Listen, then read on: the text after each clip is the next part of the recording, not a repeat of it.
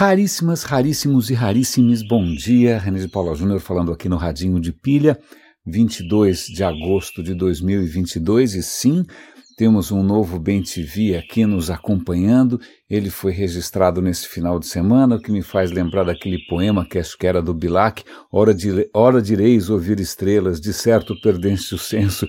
E eu vos direi, no entanto, que para ouvi-las muitas vezes desperto e abro as janelas pálido de espanto. Bom, né, é, né, ok, Olavo Bilac à parte.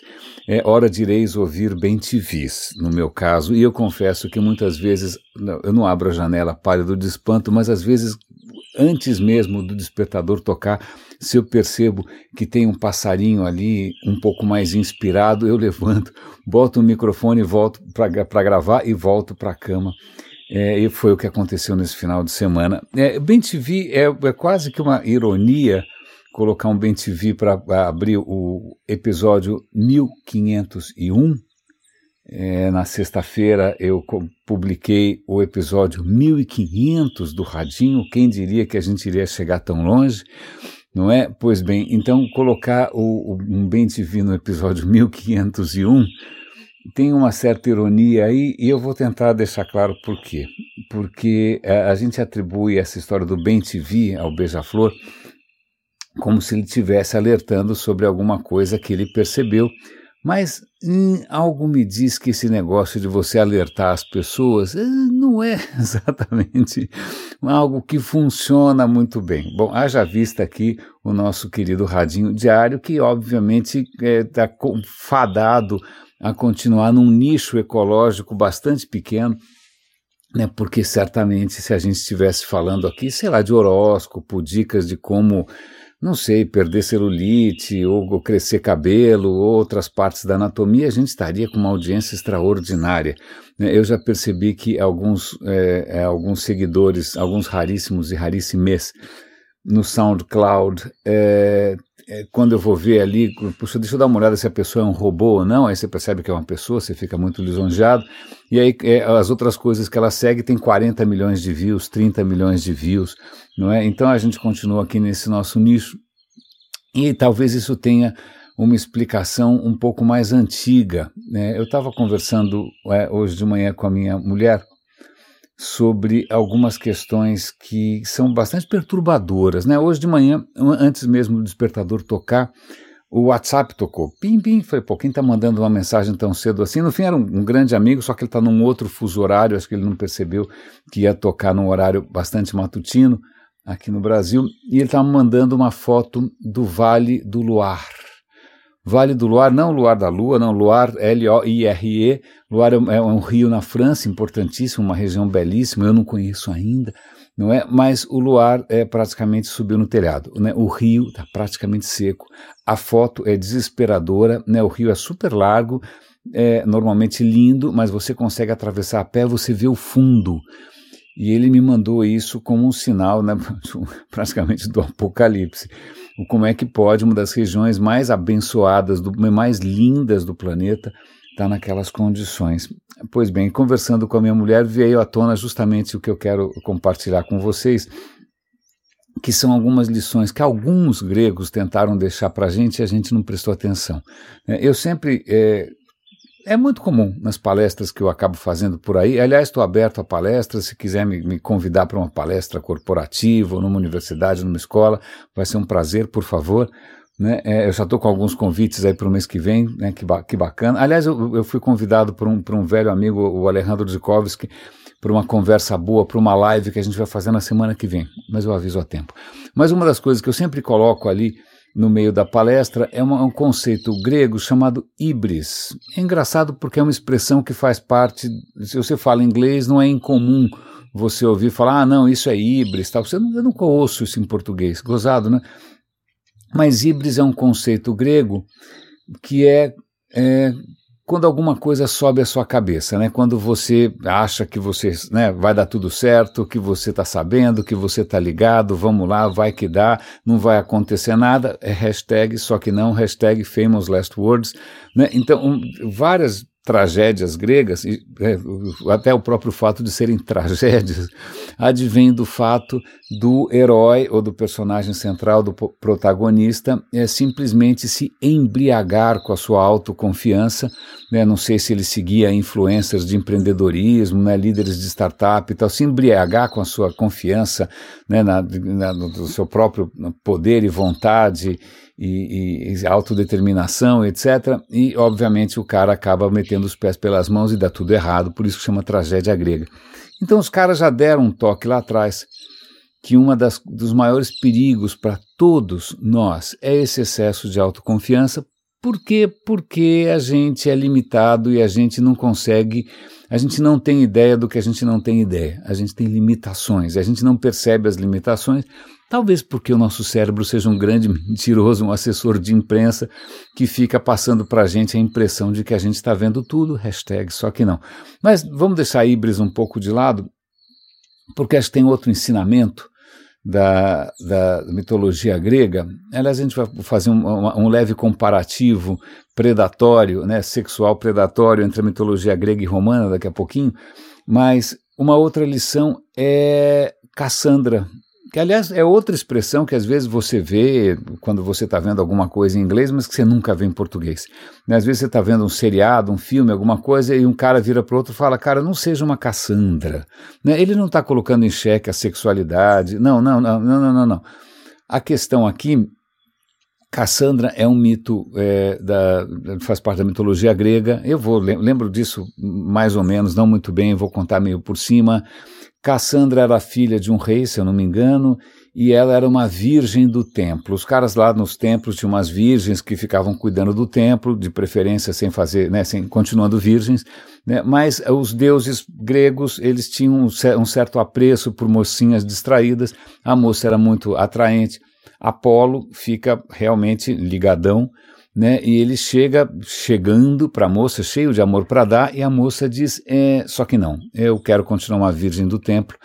Apolo, que não estava muito acostumado a ver o seu desejo em riste contrariado, ele lança uma maldição sobre a Cassandra. Então, tá bom, você não quer, né? É, então eu vou rogar uma praga. A praga de Apolo é a seguinte: você vai ver o futuro sobretudo desgraça, você vai ser capaz de ver todas as desgraças que, que, né, que, que o futuro reserva. Eu falo, bom, ok, que, cadê, cadê a praga nisso? Eu falo, é que você vai querer avisar todo mundo e ninguém vai te ouvir. Ok, então isso está ligado, inclusive, à história de Troia, né? Quando você pega lá a história de Troia, a própria Cassandra já com esse na verdade não é nem uma, um dom, é uma, praticamente uma maldição, a maldição de Cassandra. Ela vê que vai dar tudo errado, ela tenta avisar os homens ali, aqueles homens heróicos, machos pra caramba, até fala, vai dar ruim. Os caras falam, não, vai, vai que dá, e dá tudo errado mesmo. E a Cassandra, a, a maldição dela é essa, não adianta avisar. E é muito interessante, por que, que eu estou contando essa história toda, dando esse preâmbulo, essa volta? Porque isso não quer, isso não é um, na verdade, um, um, algo que diga respeito a deuses enfurecidos ou a uma pobre moça né, é, que tentou manter sua virtude. Não, isso diz respeito a todos nós. Porque o problema aí não é a Cassandra, o problema é a nossa espécie. Nós temos uma incapacidade, não é nem incapacidade, vamos dizer assim, uma teimosia e não querer ver o que a gente não quer ver. Por que, que eu estou contando essa história toda? Então, vou dar um link aqui para um, um, uma narrativa, um, um, testemunho muito tocante. É um senhor, na verdade, é uma reportagem de televisão antiga. Né? Você percebe que a gravação é um pouco é, é, é ruim. Ruim não, na época devia ser ótima, que hoje a gente está vendo tudo em 4K, 8K, HDR, tá? mas na época a televisão tinha 480 linhas e olha lá. Pois bem, então está lá um senhor contando como foi sobreviver ao naufrágio do Titanic. Ele sobreviveu ao naufrágio do Titanic. Aí você ouve a história, né? Vamos ouvir como é que ele sobreviveu. E é engraçado porque essa história do Titanic também tem um pouco de híbris nessa história, porque ah, vamos construir o maior navio do mundo, um navio que jamais será afundado, um navio invulnerável, indestrutível. Pois bem, os caras dormiram no ponto né? E no meio de uma noite gelada, lá no, perto, perto, do Polo Norte, perto não sei da onde, eles ignoram, porque estão achando que o navio, imagina, que eu, eu, não tenho que prestar atenção, porque o navio afinal é, é indestrutível, né? ele é inafundável. Pois bem, eu, um, um, um, pedaço de gelo rasga a lateral do navio e o navio começa a afundar muito rapidamente, contrariando, obviamente, todo o discurso dos marqueteiros e assessoria de imprensa. O navio afunda sim. É, e aí o que esse cara conta é que ele estava né, de madrugada ali, ele sentiu um, um, um tranco. Eu, eu, sempre imaginei que quando o, o Titanic tivesse batido, né, ou tivesse colidido, com um iceberg tivesse sido alguma coisa mais traumática, não, mas é como se tivesse sido uma, uma, mea, uma freada brusca. Mas o cara acorda, olha pela escotilha, tudo naquele mar parado lá fora, né, um espelho, céu, estrelas, e o navio parou. Ele fala, que diabo que está acontecendo? Ele sai, vai tentar ver o que está acontecendo, ele percebe que realmente a casa caiu, né, e as pessoas estão começando a acionar os botes salva-vidas. Sim, havia botes salva-vidas, mas aí que é a parte que eu quero chegar. A parte que eu quero chegar é a seguinte: os primeiros botes saíram relativamente vazios. Por que, que saíram relativamente vazios? Puxa, a gente já viu no filme, né, que chega num certo momento, tá todo mundo desesperado para entrar no raio do bote, não cabe tanta gente, tem gente que pula, morre um monte de gente. É, mas como assim? Os primeiros botes saíram relativamente vazios, é, se você somar ali, ele faz uma estimativa, se, se realmente aqueles botes tivessem, desde o começo, né, descido com a lotação plena, total, você talvez tivesse salvado algumas centenas de vidas. Cada bote cabia 50 pessoas, se o bote sai pela metade, você está né, colocando vidas em risco. Por quê? Aí ele conta que muitas pessoas ali da primeira classe, bacanas, né, que né, seriam as, as, mulheres e crianças, aquelas que naturalmente é, são é, priorizadas nesse tipo de incidente. Ah, não, acho que não, não vou. Não, não vou não. Bote? Não. O navio afundando? Não, não, não, não, não vou. Não, bote, essa coisa pequenininha lá fora no escuro? Não, não, não. Cassandra. Ou seja, o navio bateu no iceberg, o navio vai afundar. Você está no meio do nada, né? E mesmo assim as pessoas ficam, acho que não, né? Acho que não, não. Bom, ok, né? É, então temos aí um, um caso relativamente recente, 100 anos atrás, né, e, mas a gente tem outros casos mais recentes. Né? Quando a gente pensa no que está acontecendo, acho que uma boa parte aqui do Radinho é um esforço cotidiano para chamar a nossa atenção para coisas que não necessariamente a gente gostaria de, né, de incorporar. Por exemplo, a noção de que a água está acabando né, em que você tem já em várias indústrias no Brasil, Brasil que em princípio seria né, recursos infinitos, né, eu cresci no meio da ditadura com esse papo do Brasil grande, né, natureza deitada eternamente, gigante, seja lá o que for, como se nada fosse acabar, né, os maiores rios do mundo, as maiores bacias do mundo, está acabando. Está acabando. A gente não quer ver, mas está acabando. Né? É, então, essas, essa, essa nossa dificuldade em, em, em é, é, muito curioso. Os gregos tentaram avisar, mas você vê, maldição de Cassandra é isso, não adianta avisar. Literalmente, a água precisa bater na bunda, ou a falta de água precisa bater na bunda. Mas a gente tem outras histórias, foi só uma introdução porque é, acho que tem várias historinhas aqui que, que, que, acho que de uma certa maneira ilustram essa nossa dificuldade. Em, e aí acrescente-se a isso. Né, aliás, eu vou dar um link para um artigo bastante interessante aqui. Né, eu, durante muito tempo eu, eu, levo, eu, dei uma de Cassandra e fiquei avisando que as redes sociais iam hashtag dar ruim. É, não adiantou nada, claro, e obviamente eu comecei a me isolar cada vez mais do mercado, mas a gente está numa outra fase agora, eu também venho avisando isso faz tempo, que é a fase dos algoritmos. Tem um artigo bastante interessante aqui sobre o fato de que aplicativos como TikTok, por exemplo, uh, eles representam uma nova fase. Porque numa rede social, querendo ou não, você, sei lá, você formava os seus grupos, a gente vai falar de grupo daqui a pouquinho também, um, um aspecto bastante tóxico.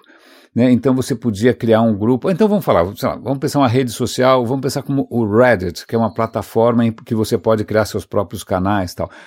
Tenho aqui uma, uma reportagem bastante é, preocupante, bastante revoltante, na verdade, que é o seguinte: é, fazer um parêntese. Vamos imaginar que eu tivesse aberto o Facebook hoje de manhã para dar uma olhada nas stories. Já stories, o próprio fato de haver stories é uma tentativa do Facebook desesperada de fazer frente ao TikTok que tem vídeos curtos, não é? Então eu vou ver as stories. Acho que até as stories nasceram no Snapchat, né? Mas é o, é Facebook tentando é, pegar carona nessas coisas mais novas. Eu certamente ia ver é, muita gente posando de sexy, né? Posando de roupas de banho, posando em lugares paradisíacos com roupas, digamos, é, reduzidas, né? ou posando com decotes imensos ou músculos extraordinários, posando de, de, posando de sexy. É isso. Pois bem, então saibam que é, essa é uma reportagem bastante preocupante da BBC. Uh, no, no, Reddit você tem canais em que os vários marmanjos resolvem escolher alguma moçoila que pode ter mais visibilidade ou menos visibilidade e eles se dedicam a colecionar imagens que essa moça compartilhou, é, e aí fazem um canal dedicado àquela moça.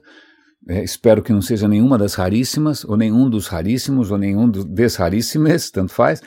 É, e aí os comentários, as coisas sórdidas, ah, eu, olha, eu estupraria com muito gosto, eu comeria com muito prazer, me diz aí onde ela mora, e aí começa todo um comércio de quem coleciona, às vezes imagens, inclusive, que algum parceiro, algum namorado né, fez de algum momento íntimo. Então você começa a ver o pessoal colecionando e se gabando de ter pastas inteiras cheias de vídeos e fotos daquela moça que ele pode vender, claro. E aí acrescente-se a isso a possibilidade de você usar deepfake para colocar aquela pessoa em situações que ela não experimentou, não vivenciou. É, existem milhares de grupos no Reddit, que é uma plataforma, uma rede social, né, dedicada a esse tipo de comércio e sórdido de gente fazendo ameaças horríveis. E o que é pior, não é só a questão da sua imagem circulando por aí. Os caras estão começando a trocar. Olha, você tem o endereço, você tem o telefone, você tem as redes sociais dessa moça ou desse rapaz, ou seja o que for, e os caras ficam trocando ali. Então, isso não vai ser só uma questão de masturbações solitárias. Isso pode ser, sim, o primeiro passo para um assédio, o primeiro passo para um estupro. Redes sociais, uma coisa magnífica, linda, mas isso está é, começando a ficar um pouco para trás. Embora, então, de novo, fico alerta, por favor, cuidado essa história de ficar colocando fotos sexy ou de ficar distribuindo fotos para paqueras. Isso pode estar tá acabando num lugar, em lugares muito específicos e muito obscuros. Né? A reportagem é muito interessante, fica a dica. Hum, então, é, mas acho que é, esse mundo novo dos algoritmos do TikTok é outra história, porque se você não precisa nem fazer uma rede, você não precisa nem fazer amigos, né? Você não precisa nem fazer um grupo de gente que por acaso é fã da bunda de não sei de alguém. Não, não, não, não, não, não, não. O algoritmo fica quietinho aí, né? Vai dando like que eu vou descobrindo do que que você gosta e eu vou te eu vou te fornecer isso de maneira infinita. Muito interessante, é muito interessante, é porque é uma fase diferente Vale lembrar que esses algoritmos nunca são neutros, o TikTok é chinês, né? então as suas informações, os seus gostos, as suas predileções estão indo para algum lugar na China, não sei o que, que eles vão fazer com isso, né? ou talvez vão vender para anunciantes, né? certamente já estão vendendo. Mas essa é uma fase especialmente nefasta, porque isso vai se conectar com uma entrevista extremamente interessante que eu ouvi no final de semana, no. Como é que chama o cara? Deixa eu pegar o nome do cara aqui. É, o, a Complex, a, o Instituto Santa Fé, que eu admiro imensamente, né, até já me inscrevi nos cursos lá, mas eu, eu acabei não fazendo, vou, vou confessar. Mas o que acontece? Eles têm um podcast interessantíssimo que chama Complexity. O Instituto Santa Fé é dedicado ao estudo da complexidade. E o podcast deles, que tem um apresentador que é um monstro, é um gênio, cara é sobre-humano, que é o Michael Garfield, ele entrevistou um cara chamado Caleb Scharf. O livro dele se chama A Ascensão da Informação. Ele está propondo uma coisa muito interessante, que, aliás, eu, eu, fico me perguntando por que, que eles não mencionaram o Matrix, né, o filme Matrix. Não sei se vocês lembram do Matrix. É, que engraçado, já, já, o filme Matrix já deve ser história antiga para muita gente aqui no Radinho. Mas o filme Matrix, é, ele mostrava ali humanos que viviam num mundo imaginário porque na realidade eles estavam sendo sugados, a, eletricidade dos seus corpos estava sendo sugada para alimentar as máquinas. As máquinas descobriram que se você deixar a gente distraído, a gente é uma bela pilha Duracell, né? a gente é uma bela fonte de, de eletricidade. É bom, fantasia tal. Eu não sei por que eles não lembraram disso nessa conversa, porque eles, o, o que o Caleb Scharf está propondo é um conceito um pouco diferente. Você tem o conceito de bioma, não tem? Que é o conjunto das coisas vivas. Você pode, caso você esteja interessado na sua saúde intestinal, visceral, hormonal é, e, e mesmo cerebral, você vai pensar no seu microbioma, né, que é o, esse ecossistema de criaturas que vivem conosco, né, que tornam a nossa vida melhor ou pior. Pois bem, ele pensou num conceito parecido, mas que tem um nome meio feio, que é o data-oma. O que, que, é o data-oma? Aliás, é engraçado porque oma em alemão quer dizer vovó, né? não quer dizer a vovó dos dados. O data-oma é esse ecossistema, esse universo praticamente paralelo das informações. Porque a gente esquece, quando eu faço uma busca aqui no, no meu celular, ou quando eu uso algum, algum aplicativo aqui, é, o meu celular, ele é a ponta do iceberg, né? Já que a gente falou do Titanic, ele é a ponta do iceberg, porque para ele ser tão poderoso, para ele ser tão mágico, é porque lá atrás, lá atrás, não só você tem todas as informações dos servidores do mundo, mas você tem cérebros eletrônicos poderosíssimos que consomem uma energia louca, né, para conseguir entregar para você o melhor vídeo de gatinho, né?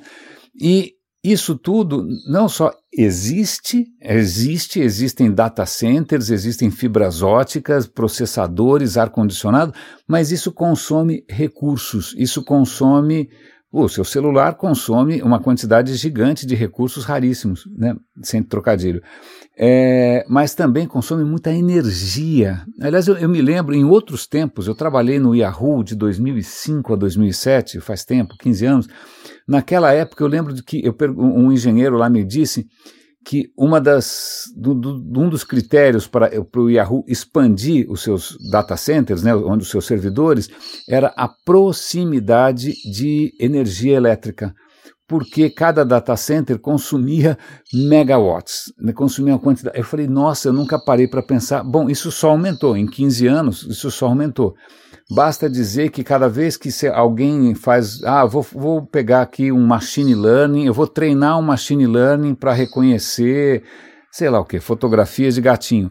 Cada vez que você treina uma máquina dessas, a quantidade de energia necessária, o impacto ambiental é monstruoso. Por isso que empresas como a Microsoft já estão dizendo, olha, os nossos data centers vão ter impacto é, zero impacto negativo. Eles estão reconhecendo o impacto ambiental que isso tem. Mas vamos voltar para essa noção do data home aí, porque ele está chamando a atenção, em primeiro lugar, para esse lado que é invisível, a gente, né, quando o, o, Google Maps ou o Waze ou qualquer outro é, aplicativo desses nos dá alguma informação, parece que isso veio magicamente, veio do nada. Não, você tem toda uma infraestrutura colossal de engenharia, de energia, de software, de dados funcionando que nem uma louca. E que é, o que é mais interessante é que esse universo todo ele está crescendo é, muito né, ele está crescendo muito, tá quase virando um universo paralelo, ele está quase virando é, como se fosse uma outra criatura.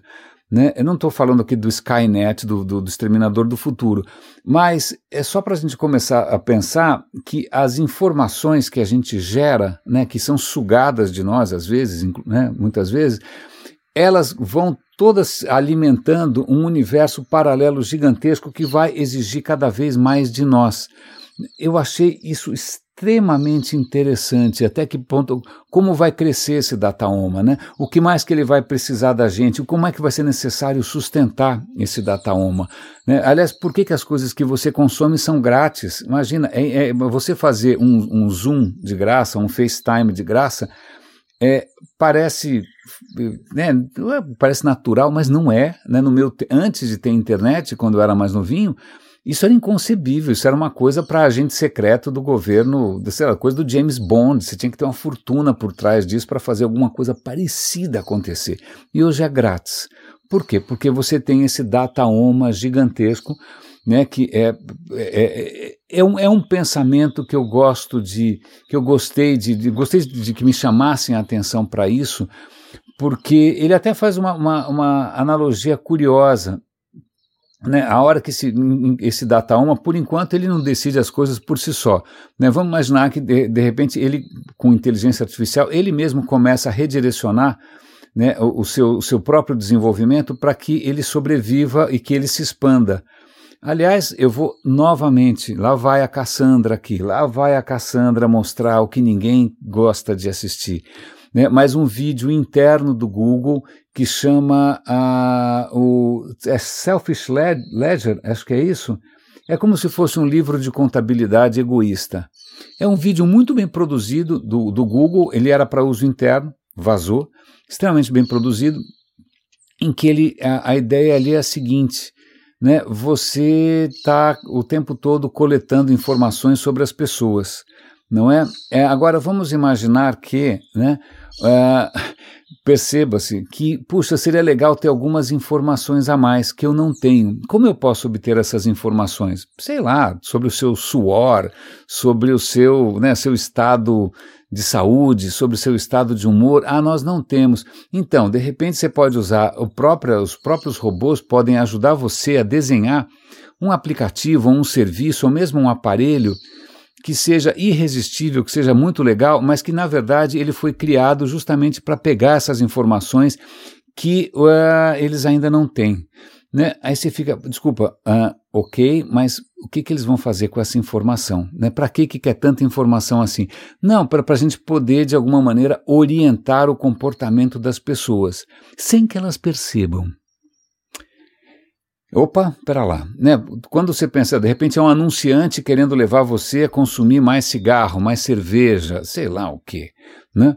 Mas pode ser um anunciante querendo é, modificar o seu comportamento sem que você perceba, pode ser alguma, sei lá, alguma ideia política mirabolante tentando manipular você a votar né, ou a você, aliás, os pastores estão usando as redes sociais com 50 milhões de seguidores para levar os fiéis evangélicos a se manifestarem no 7 de setembro em favor do Bolsonaro, né, esse tipo de coisa assim suave, bonita. Então, quando a gente. Assistam, por favor, esse vídeo do Selfish Ledger, é muito impressionante, porque é um vídeo interno, real, né, que mostra que, que isso já está meio acontecendo, né? É, você está usando as máquinas para imaginar maneiras de alimentar melhor as máquinas e tornar as máquinas mais poderosas. Onde isso vai eventualmente parar, eu não tenho a menor ideia. Mas vamos seguir aqui, que a gente tem algumas outras notícias interessantes. Eu falei de sensores, falar de biologia. Né? Ah, acho que é, vamos falar de.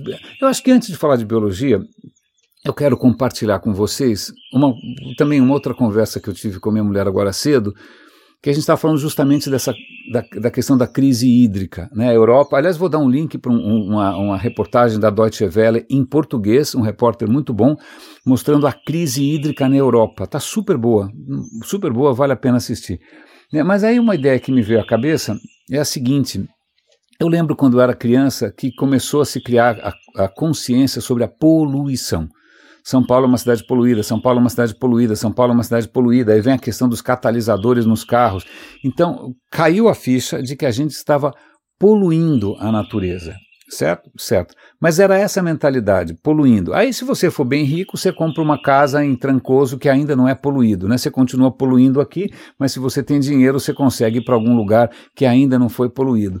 Aí, é, num certo ponto, eu acho que começa um certo discurso de esgotamento. Né? As, a gente está acabando com as coisas, a gente está esgotando os recursos, a gente está matando a Amazônia. É, mas quem nasceu no Brasil, que tinha cresceu com essa coisa do infinito, né? o Brasil é um país de recursos que não acabam nunca mais. Né? Como assim? Eu não estou vendo nada acabar. Mas acho que tem outra coisa que eu quero registrar aqui, e eu vou tentar de alguma maneira registrar em algum artigo, em alguma coisa um pouco mais perene do que simplesmente o, um episódio do Radinho. Mas é que acho que agora está ficando claro, pelo menos para mim, espero que para mais gente também, que não é só a questão que a água vai acabar e onde é que a gente acha mais água. Não, é, acho que hoje, sobretudo estudando a questão da complexidade, da interdependência, etc., a gente percebe que as coisas, é, não é que vai acabar a coisa, vai parar de funcionar. Né?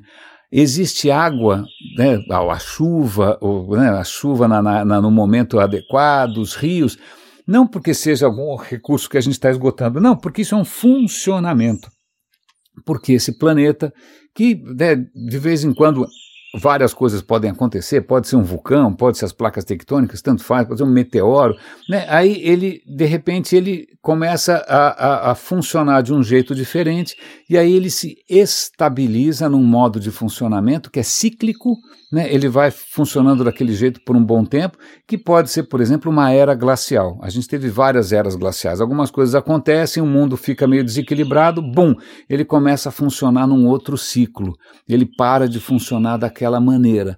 Aliás, uma das razões, vou dar um link aqui interessante que tenta explicar por que que na Amazônia, que espero que ela exista enquanto você, quando vocês ouvirem esse episódio ainda, é, a Amazônia, a região tropical, equatorial ela tem mais diversidade. Uma das razões é que, à medida que o planeta vai e volta, congela, descongela, é, quando ele congela, ele vem dos polos para baixo, certo? Ou dos polos para cima. Vem, né, vem tudo, ele começa a congelar perto dos polos, mas é, até chegar no, no, no Equador é uma coisa um pouco mais difícil. Então, é, as, essas regiões que foram congeladas e descongeladas, congeladas e descongeladas, cada vez que tem uma glaciação dessas, cara, zera tudo. Volta tudo para estaca zero. Então, de tempos em tempos, essas regiões mais próximas dos polos, elas simplesmente são formatadas, né? E acontece que essa região mais tropical, ela escapa disso. Então, ela é mais antiga, as coisas tiveram mais tempo de se diversificar. E também tem mais energia, porque perto do Equador bate mais sol. Né? Então veja só, é, essa, essa região que a gente está destruindo de maneira irreversível, né? ela é quase um museu da, da, da evolução, porque uh, não, ela não é formatada de tempos em tempos, ela meio escapa. Mas vamos voltar para essa noção do, do de, desse equilíbrio meio instável. Né? De repente, sei lá, uh, uh, aliás, foi o que aconteceu no começo da vida. Né? O planeta não tinha oxigênio nenhum, aí algumas criaturinhas descobrem como, como produzir oxigênio né? na, na, na água. É, por fotossíntese, aí você começa a ter oxigênio, aí o oxigênio começa a subir, e aí de repente o planeta entra num outro equilíbrio, aí vem mais gás carbônico por causa de um vulcão, ele entra em outro equilíbrio. Então, são equilíbrios que são tem algum tipo de crise, algum, alguma mudança, e aí vem um equilíbrio diferente, e a nossa espécie, nos últimos, sei lá, 10 mil anos, teve a felicidade de viver num período legal, né? O, é, o, o, cíclico, as coisas estavam o tempo inteiro ciclicamente mantendo um, um, estado bastante interessante das coisas.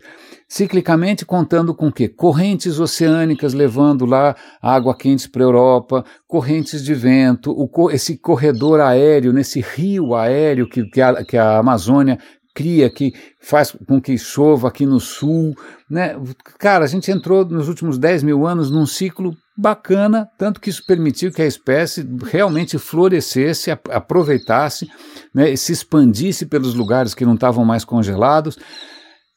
O que acontece? Esse é um ciclo que ele fica é uma máquina funcionando.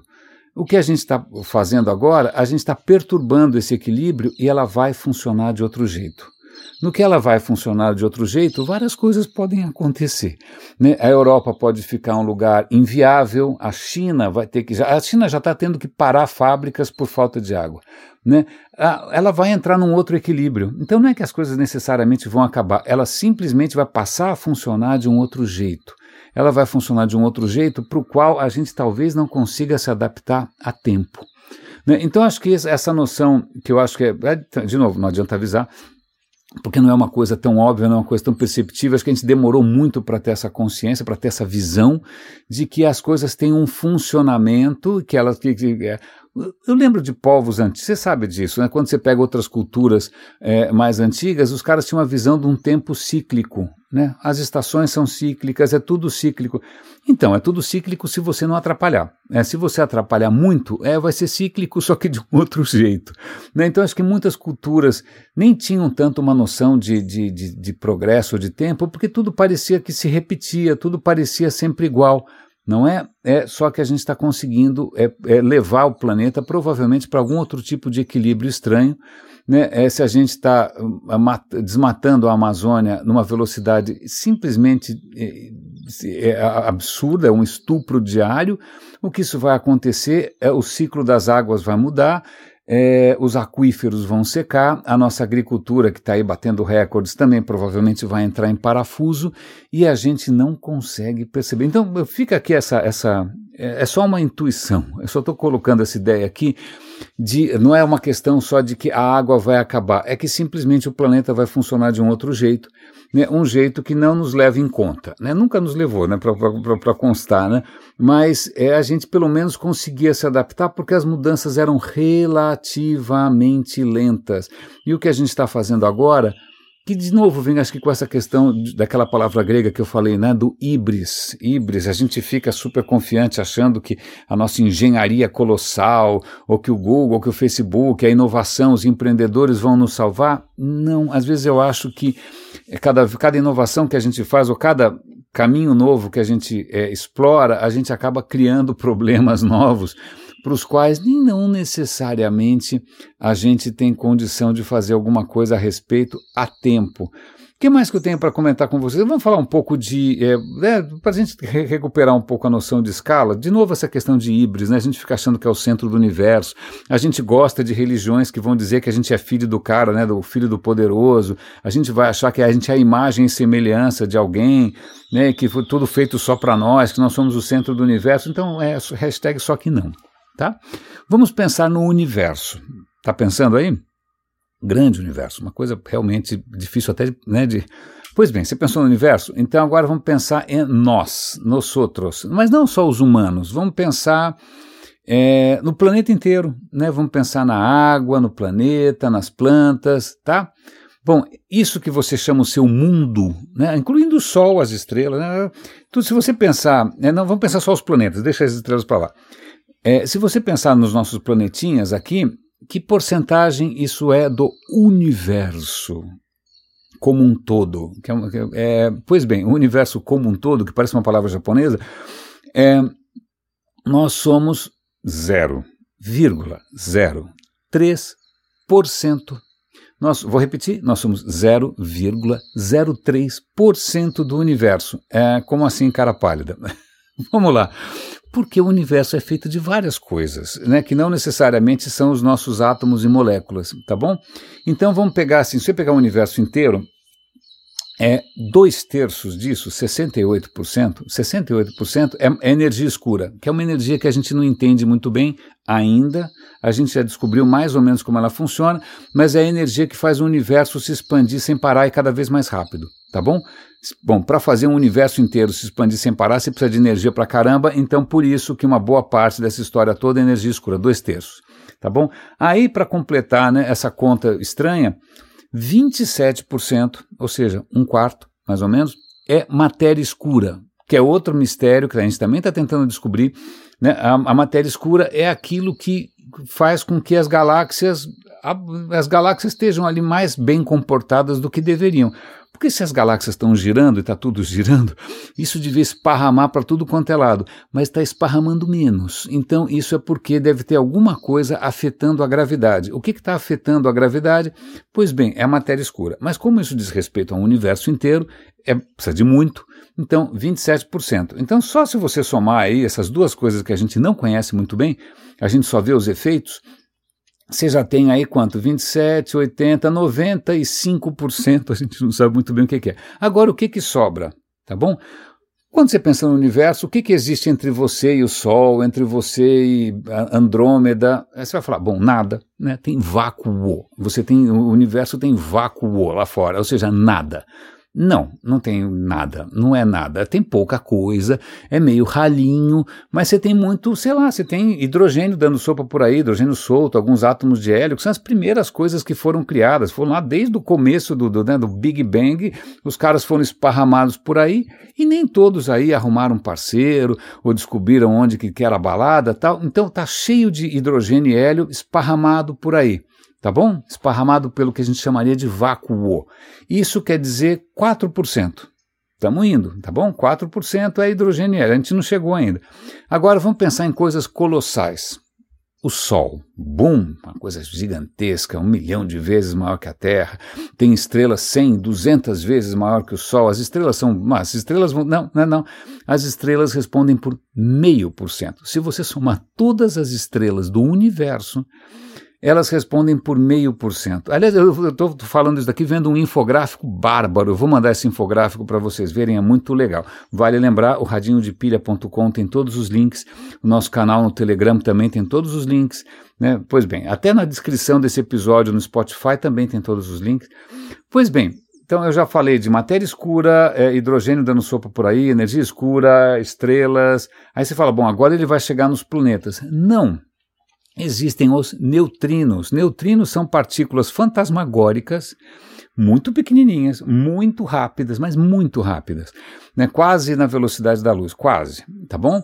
Mas que elas são tão pequenas, são tão estranhas que elas atravessam praticamente tudo. Você está sendo atravessado nesse momento por bilhões de neutrinos e você nem percebe. Estão atravessando você, eles são gerados no Sol, o Sol está produzindo neutrino que nem um louco, um monte de coisa produz neutrino, você consegue produzir neutrino no laboratório, mas eu não tinha ideia que era tanto. Se você somar, o neutrino, cara, o neutrino praticamente não tem massa, ele é um fantasminha, mas é tanto neutrino que eles respondem por 10 vezes mais do que os nossos planetas e as luas e os asteroides e o seu corpinho e aí sei lá o que mais, o meu sapato. Veja bem, a, o neutrino, que é um fantasminha, é 0,3%, e os elementos mais pesados, o carbono, né, o ferro, essas coisas mais pesadas que são feitas aqui, eu estou vendo na minha frente, né, oxigênio, nitrogênio, isso representa 0,03%. E você tem que agradecer a existência, a mera existência desses elementos todos. Como é que esses elementos todos, porque afinal são uma minoria, né, como é que eles surgiram? Não foi no Big Bang. O Big Bang, vale lembrar, produziu basicamente hidrogênio e hélio, nada mais.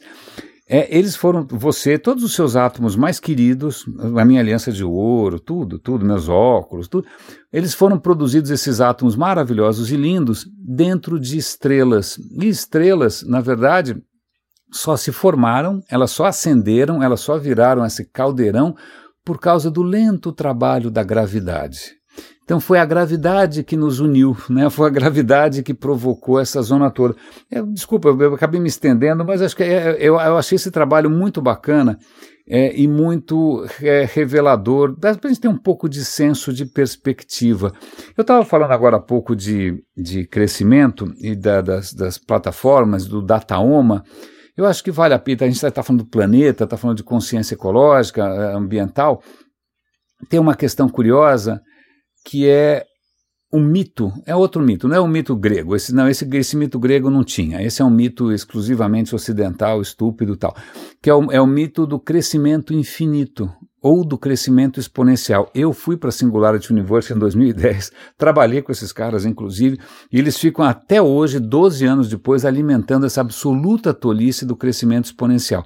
Então tem um vídeo muito bonitinho no TED mostrando o seguinte: bom, vamos primeiro pensar o que é exponencial. Né, exponencial é aquela coisa que você lembra vagamente do vestibular, você sabe que é, tinha coisa mais difícil, e mais. O, que, que era mesmo? Bom, exponencial é, vamos supor que eu falo, olha, eu vou dobrar é, eu vou dobrar, eu vou, vou, vou, começar a cobrar pelo radinho, tá bom? Então no primeiro mês eu vou cobrar dois reais, no segundo mês eu vou cobrar o dobro, no terceiro mês eu vou cobrar o dobro do dobro, né? Vou cobrar o dobro. Então você começa pagando um real, depois você vai pagar dois, e depois você vai pagar quatro, e depois você vai pagar oito. Eu falo, cara, tá bom, tá fair enough, né? Só que aí isso vai crescendo, você vai dobrando sem parar. Cara, quando você menos espera, é, o valor é tipo mais do que tem átomos no universo. Né? As coisas, quando crescem exponencialmente, é, elas saem fora de controle muito rápido. Não é? é só ver o que acontece com uma pandemia, quando as pessoas não são vacinadas, as coisas crescem muito rápido. Mas, pois bem, criou-se esse mito do crescimento exponencial, como se isso fosse alguma coisa desejável, e o que o, o vídeo chama atenção é ok, o crescimento exponencial, muito rapidamente você vai atingir valores que não acabam nunca mais. Né? A questão é: o planeta é finito. o planeta é finito. Então, como é que você pode pensar em crescer exponencialmente num planeta que é finito? E aí eu acho que eu até enriqueceria esse vídeo, não é só uma questão do que o planeta é finito, que uma hora vai acabar, sei lá, a água. Então, eu pego água de outro lugar, eu pego ferro de outro lugar, eu pego cobalto de outro lugar, vou minerar os oceanos, sei lá, né? Mas a questão é que a, a, tem, acho que tem outra. Vamos, vamos pensar de novo em funcionamento. O funcionamento do planeta que na verdade é movido pela energia que vem do Sol, é finito. Né? O planeta consegue entregar né, o, o, que a gente precisa, o que a gente gosta, seja o que for, desde comida até água, ele consegue entregar numa certa quantidade, não tem como passar de um certo limite. Então, esse mito do crescimento a qualquer custo, ele, ele tem um pecado original, ele parte do pressuposto de que as coisas não têm um fim. Elas têm. Tá? E aqui tem uma, uma, um artigo bastante interessante falando sobre a civilização maia, é do FIS.org. Civilização maia, interessantíssimo, é, acabou. Não tem era povos ali, os descendentes ainda falam né, a língua maia, tá bom, mas a civilização maia acabou e dessa vez não foi culpa dos espanhóis, eles acabaram sozinhos, acabou antes. E nunca ninguém entendeu muito bem porquê, tem algumas suspeitas, é, provavelmente eles eles não, é, provocaram é, desmatamento, isso acabou com as condições de vida dos caras.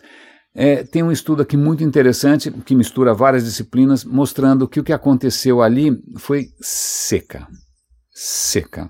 A mesma seca que está ali afligindo a Europa. Certo? Se você não tem água, você não tem comida, você não tem comida, você vai ter inquietação, os preços vão subir. E você, bom, em suma, os maias é, tudo indica que eles tiveram uma série de secas bastante nefastas é, e, é, curiosamente, é, eles não se estruturaram para isso. Eles tinham todo um esquema bacana ali de agricultura, mas eles não tinham um esquema, eles achavam que tudo ia durar para sempre. Então, eles não tinham um esquema legal de armazenagem de grãos, eles não se preparavam para momentos de, de escassez. Então, quando começaram os momentos de escassez, acabou a comida, ah, pronto. Aí você tem crise social, revoltas, massacres, guerras, gente sendo é, trucidada, assassinada, queimada viva. Pois bem, foi assim que acabou a civilização maia. A Cassandra aqui está dizendo: veja bem, isso não pode dar ruim. Tem até uma pista interessante que os astecas, que não ficavam muito longe dali, eles teriam resistido um pouco melhor às secas porque eles tinham já uma capacidade de armazenamento de grãos um pouco maior. E quando a coisa ficou feia, eles tiveram a sabedoria de falar para os cidadãos: meus caros, é o seguinte, a casa caiu, fujam daqui, vão para algum lugar, quando a coisa melhorar, vocês voltem. E foi o que eles fizeram. Então a civilização asteca conseguiu durar um pouquinho mais porque os caras não acharam que tudo ia durar para sempre. E tem uma questão curiosa, né? Sou eu aqui pensando. É, quando a gente às vezes fantasia um pouco sobre o quanto outros povos tinham uma ligação mais sábia com a natureza, que respeitavam um pouco mais, é, às vezes a gente esquece que é, quando o cara sei lá, ele não está entendendo muito bem por que, que chove, por que, que não chove, por que, que faz sol, por que, que não faz sol. Então ele vai atribuir isso ao, sei lá, à boa vontade de um Deus. Então ele vai fazer, sabe, vai fazer uma religião, né, vai botar inclusive sacerdotes para que o sacerdote, ou o rei inclusive, garanta que, pelo amor de Deus, o ciclo continue funcionando. Né? Vale lembrar que a civilização egípcia inteira durou milhares de anos porque os, o faraó e os sacerdotes inventaram essa balela. Falou: é o seguinte, meu, se você não me sustentar, o Nilo para. Né? Como se dependesse dele a fecundidade do Nilo. Não é? é então, né, acho que fizeram a mesma mentira né, no, no, mundo maia. Parece esses políticos que ficam dizendo: se você me eleger, você vai ter dinheiro no bolso sempre, porque vai ter um, sei lá, um auxílio emergencial qualquer. Pois bem, não é bem assim que as coisas funcionam. Então, embora a gente possa admirar o respeito que muitos desses povos tinham pela natureza, muitas vezes era essa relação mágica de achar que os, algum sacrifício, no caso dos astecas e do, do pior ainda dos maias, envolvia sacrifício humano, né, sangue humano, para fazer com que o mundo continuasse funcionando. Pois bem, é, hashtag, é, hoje a gente entende que não é bem assim, né, que a, gente não adianta imaginar que... É, aliás, falando em, em, em crenças, é, eu tenho é, uma coisa muito curiosa, eu vou dar o link para um artigo do Carlos Orsi, o Carlos Orsi tem, ele escreve super bem, ele é marido da Natália Pasternak, é um casal aí a trabalho da divulgação da ciência, muito bacana, Ele escreveu um livro muito, é, escreveu um artigo muito interessante sobre algo que eu vi na minha adolescência, o mito da Terra Oca. Ok, vamos lá. Eu não tinha ideia. Mas nos anos 60, 70, aí ele vai citar uns nomes, tinha um americano maluco, que com o pseudônimo Barnard, também tinha um jornalista brasileiro. Os caras inventam a história de que é, os, alien, os UFOs, os discos voadores que a gente está vendo, eles são, não são é, de, de, outro planeta, não, não, não, não, não. Eles vêm de uma civilização que mora dentro do planeta Terra, porque a Terra seria oca. Algumas vertentes até diziam que nós estávamos vivendo não dentro, não na, na superfície de um planeta, mas nós estávamos dentro de uma Terra oca, achando que a gente está. Bom, não, bom, não acaba mais. Mas voltando, então, os discos voadores vêm do, do, de dentro do planeta, porque dentro do planeta você tem o rei do mundo, que é o Melquisedeque, que eu nunca ouvi falar, que é aparentemente um personagem menor na, no Velho Testamento. Então, é. Bom, ok. Então tem a história da Terra Oca, que já é um delírio. Mas a questão é que é, o Brasil teria sido é, é um lugar abençoado, esse americano teria vindo para o Brasil, inclusive, porque o Brasil seria o país que teria as melhores condições de é, iniciar a civilização do futuro, uma civilização onde você teria ali uma nova raça, a mistura de raças faria com que nascesse no Brasil um, um mundo que estaria livre do perigo nuclear, um mundo livre dos, dos perigos climáticos, como se aqui fosse um paraíso, não é mesmo? Então, é Cara, a história é completamente insana e o que é pior é que ela vai se costurar com coisas que eu vi. Em algum momento na década de 80, tinha eu lá uma namoradinha, fomos fazer um passeio por um lugar que eu nunca tinha ouvido falar, são Tomé das Letras. São Tomé das Letras, acho que fica em Minas. Né? Fomos para lá, um lugar muito curioso, um monte de gente fumando maconha em proporções bíblicas. Eu não estava entendendo nada, e aí várias dicas. Não, aqui, como você tem essas pedras em camadas, isso é uma bateria de energia telúrica e os discos voadores vêm carregar suas baterias aqui. Eu falei, ah, é, quer dizer, é, é, você já parou para pensar se o que você está vendo não é efeito de alucinógenos? Não, ninguém parou para pensar, mas eles juravam de pé junto que discos voadores iam lá é, é, buscar a energia das pedras, blá blá blá, e que tinha um túnel que ia parar em Machu Picchu, umas coisas louco drogas. Mas, é, mas o que é mais interessante é que passeando ali pela cidade eu vi uma construção um pouquinho melhor que tinha uma placa escrito Sociedade Brasileira de Eubiose. Falei, que diabo é isso? Não entendi, né? Era uma, parecia uma coisa mais, mais bacaninha, assim, mais fechada, né?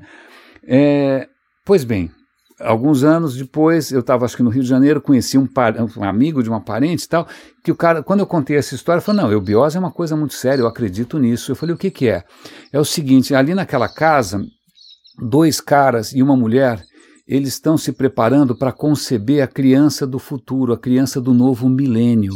Então eles não comem carne, eles inclusive todo santo dia fazem sexo com a moça, mas sem jamais ejacular, porque eles estão preservando o seu sêmen, sei lá, sagrado, porque eles têm que fecundar essa moça numa data certa, numa hora certa, calculada por astrólogos, porque assim essa moça vai é, dar à luz a criança do novo milênio. Eu olhei para o cara e falando, bom, é quando que é o próximo ônibus para São Paulo, né? Como é que eu saio daqui correndo? E isso estava perdido na minha memória, porque é uma história completamente mirabolante.